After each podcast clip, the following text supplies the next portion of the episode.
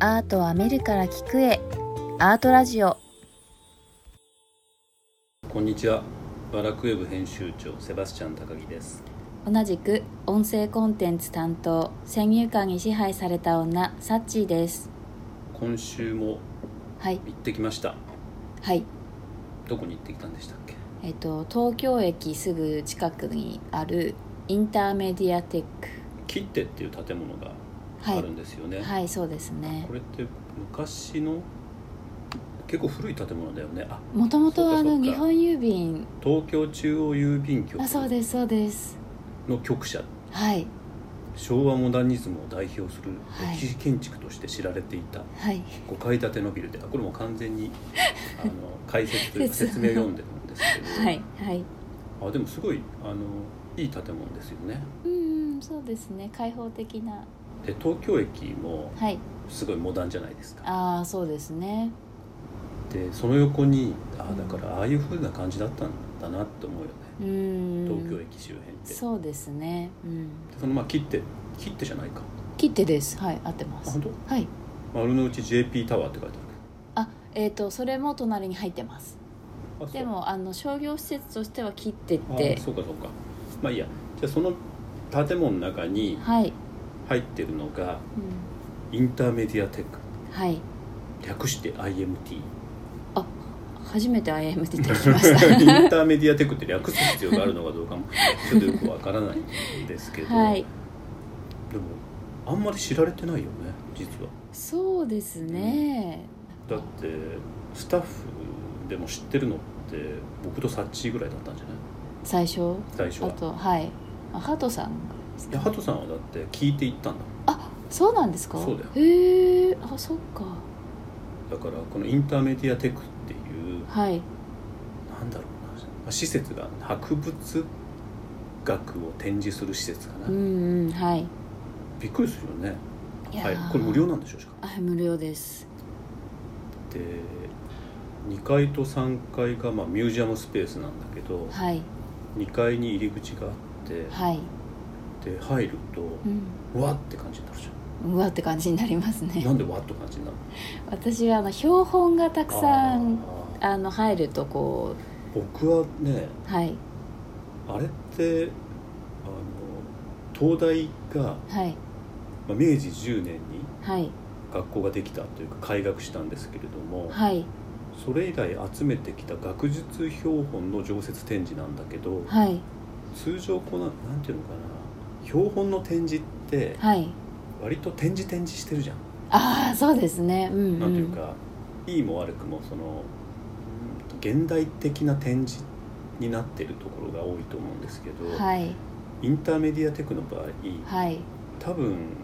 その明治とか大正ってはいああいうふうに展示されてたんだなっていうようなのうを、んうんまうんあ、あれって作り直してるのでもちろんそのものの展示風景じゃないと思うんだけど、はい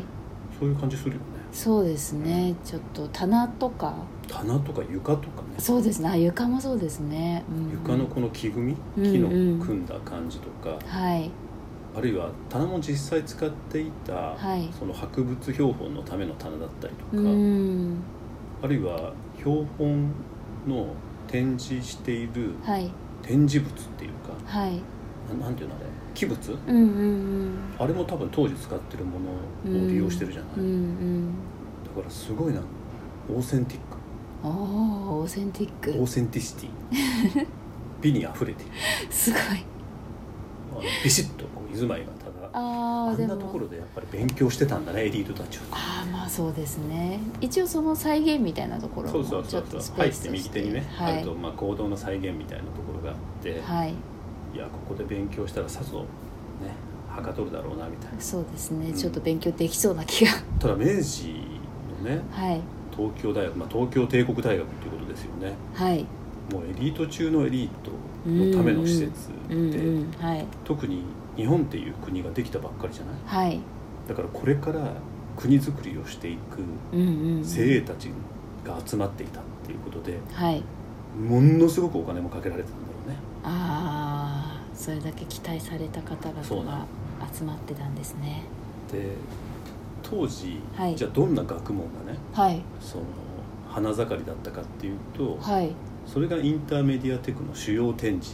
であるはい要は博物学なんですよそうなんですかそうなのへー博物学って今ってはいちょっと若干こう社用部門って言ったらすごく失礼な言い方になるんですけれども、まはいあ自然界のありとあらゆるものを集めて、はいそれはまあ人間だろうが動物だろうがうんうんうん石だろうがはい何でも集めそうてですね名前をつけてはいっ分類をするっていうのがうん博物学うんうーんなんですけれどもあそうなんだはいでそれが必要な時期だったんですよ。へえまあ当時その植民地主義はいでヨーロッパの、まあ、主要国っていうのがはいアジアとかアフリカに手を伸ばしていったうんのうね、んうんそうすると、彼らにとって未知なるものにいっぱい出会うわけですよああそうですねはいでいろんなものを収集してきては、はいあこんなものがあるんだっていうことでうんうんうんうん分類して、まあ、はいそれの最たるものっていうのが大英博物館ああれがまああの世界最強の博物学の宝庫だと思あうんですけど、うんはいでも東大もやっぱりその流れうんには乗っていたっていうことだよねだから、うんうんサッチーが最初言ったみたいにはい鳥の骨とかさはいいろんなこう爬虫類のものとかがあってはいもう石とかさ石もありましたね植で物のそうそうそう標本もでそれらを分だから集めて分類するっていうことに対してはいどれぐらいこの当時の人が情熱を傾けていたうんかうっんていうのがよくわかるうよね。んうーんそうですねでああいうような骨格じゃないとか剥製じゃないとはい世界のはいこの自分たちが住んでいるところはい以外のものっていうのを見る機会がなかったと思うあー今みたいにこう水族館とか動物園があるわけじゃないそうですよね保存がそうだからはい非常に貴重な機会、あで世界を知るるっていうことイコール、はい日本の国策だったわけじゃなはい。いうんうんそうですよねだって国際化しなくちゃいけないわけだからそれまでうん鎖国してたしそうということは世界のありとあらゆる文化を知る必要があるはいっていうことで、はいそのフランスのケープランリーっていうはいケープランリーっていうのはパリにある民族学のはい博物館、へ美術館ーなんですけどそことも提携したりしてねあそうなんですねあだから奥の方に行くとあるでしょ、ケープランリーの部屋みたいなああはいはいあそれでそうそうそうそうだから同じ博物学あっちはその、はいはいアフリカとかアジアの,、うんうんその民族学の、うんえー例えば仮面であるとか、うんあるいは衣服であるとかはいでそういうものを集めたあー博物館うんうんだけれども、うん一緒じゃないその博物学っていうテーマの人、はいなのでケーブランリーと提携してたんで、へえあそういう背景なんだだからあの見てるだけでもちろん楽しいんだはいけど、はいそのこれが当時の最先端の学問だったんだなってう思うと、んうんこの感慨深いものがあるっていうか、うん今って学問ってはいものすごく細分化されてるじゃない、ああそうですねうんうん例えば分子生物学とかはいうんあるいは物理学とか、うん医学の分野もそううんうでんとてもじゃないけどその我々が見てはい何か分かるようなものじゃないうん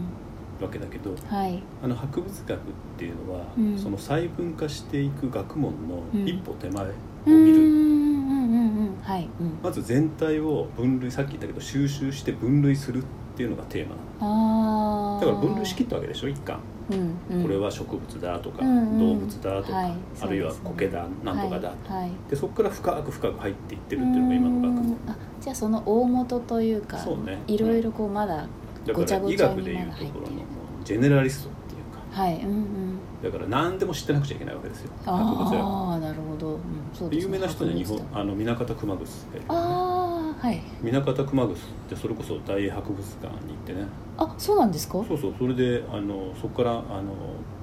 あまりに気候気候走るのであそうそうあの出禁になったっていう そうなん伝ですね説を持っているんですけれど もあのはい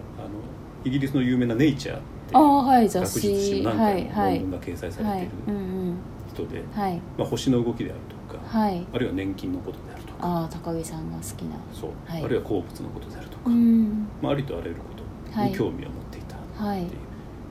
う、だからなんていうのかな好奇心の化け物たちのはい集合体が博物学、なでるあほってどはいだからそれがインターメディアテックうーんだから手当たり次第って感じしない、ああそうですね、うん確かに、うんとにかく集めたぞうみたいな、んうんちょっと潔いよねあそうのですねとにかく集めました、うんうんうんうんうんうんだから行くとなんかどれか自分の好きなものとか気になるものがあるって感じがしそうあとはまし実は今私たちが抱えているたはい課題のはい解決方法を示唆もしてくれてるわけなんですよえー、どういうこと何言っでてするかかっていうとさっき言ったように、はい今ってはい他分野のことって全く分かんないですそうですねうんあの同じ医学って言ったって、はい大脳生理学とああーるいは外科とうん何とかとってうん横のやってるって何やってるか分かんないじゃない、そうですねはいでも実はそれってすごく分断されてるっていうことんうんうんなの縦割りみたいになっちゃってそううんだから日本文化でもそうじゃないはい例えば歴史の分野でもうん戦国史であるとか、はいあるいは幕末史だとうか、ん現代史だとか、うんでそこの専門家っていうのはものすごく深くうんいるけれども、はいその専門分野以外の横のあー横のつながりみたいなのはないんじゃなあいあ確かにでもはいはい博物学ってはい実はつながりそのものじゃん、はいうん今だってあの全く関係がないように思える鉱物とうんはい鳥類の標本とっていうのはがい一緒に展示されてるうわけでしょ、んうんそうですねそうするうんと、あってこういうなんか自分たちがやってることと違うものとのつながっていくっていうことの重要性っていうのを、はいあの少し示しているような気がしていて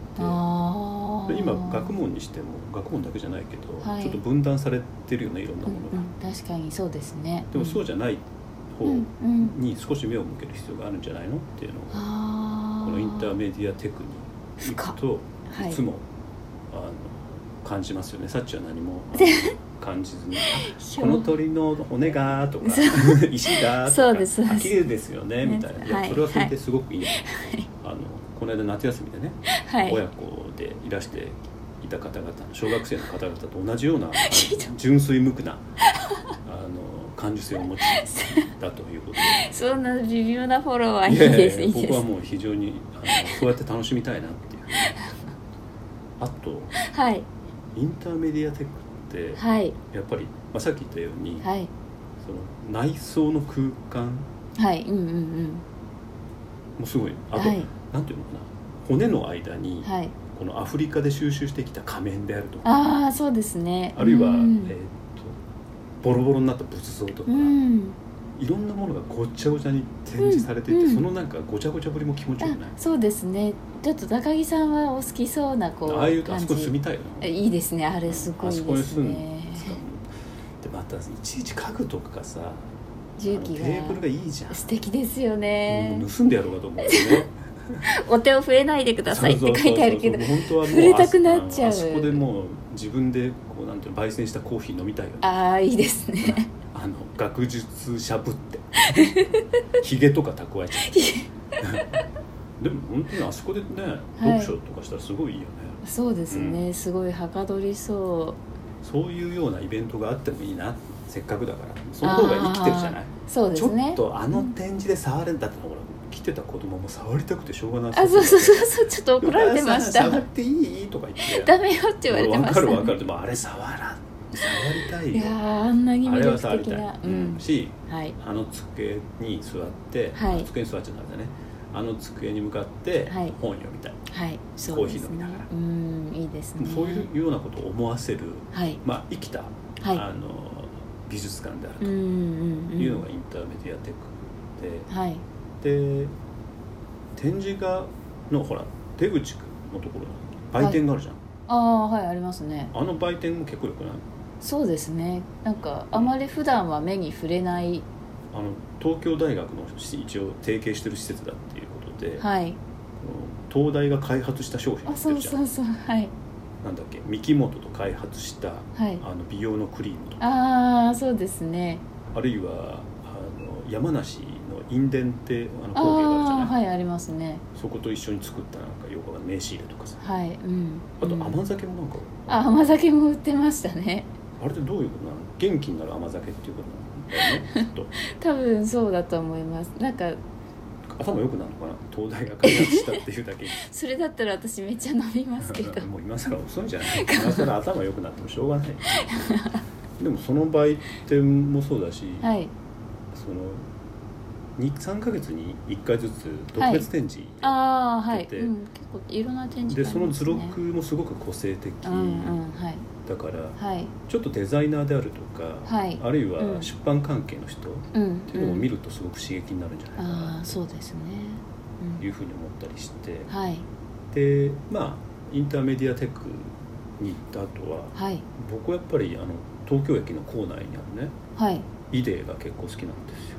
いいではいありますねあそこのイデーってはい結構面白くてはいなんあのちょっとした展示をやってるんですよねあの奥のスペースではいそうそうそうそうんんうん、やってますね朝鮮半島の李氏朝鮮時代のうんうん、うん、あの李朝のはいものを集めてたりとか、はいちょっとあのこじゃれたものを集めてたりとかはいそうですねだからそういう買う楽しみもあったりすうるんで、ん意外と東京駅って面白いなうーんそうですねと、だからインターメディアテックに行って、はい東京駅の構内にいで行ったりして、はいまあ、なかなか新型コロナウイルスの影響があってねはいあの気をつけながらうんうん、う行かないといけんないんですけど、そうですねまあでも東京駅ちょっとよ用事があって行った時とかうんにねいいかもしれない、うん、ということでインターメディアテックははい毎日やってるんだっけあえーとですね、ちょっと不定期な時があるので、そこはホームページをご覧いただいた方がいいと思い基ま本す的には11時かからら18時まではいあでも金月曜土は20時までやあそうですで休館一応月曜日ですけれどうも、んなんか時々、だあねの月曜日でもやってる時があったりとかするので、で本当にあの JR の東京駅の目の前にはいこんな施設があるんだっていううの、ん行かれたことがない人ははいぜひうん行ってみてほしいですよねはいで明治大正のあの学徒たちがうんこう情熱を燃やした学問に思いを馳せるっていうのもすごくいいなと思いますね、はいということでお相手はワラクウェブ編集長セバスチャン高木と先入観に支配された女サッチーでした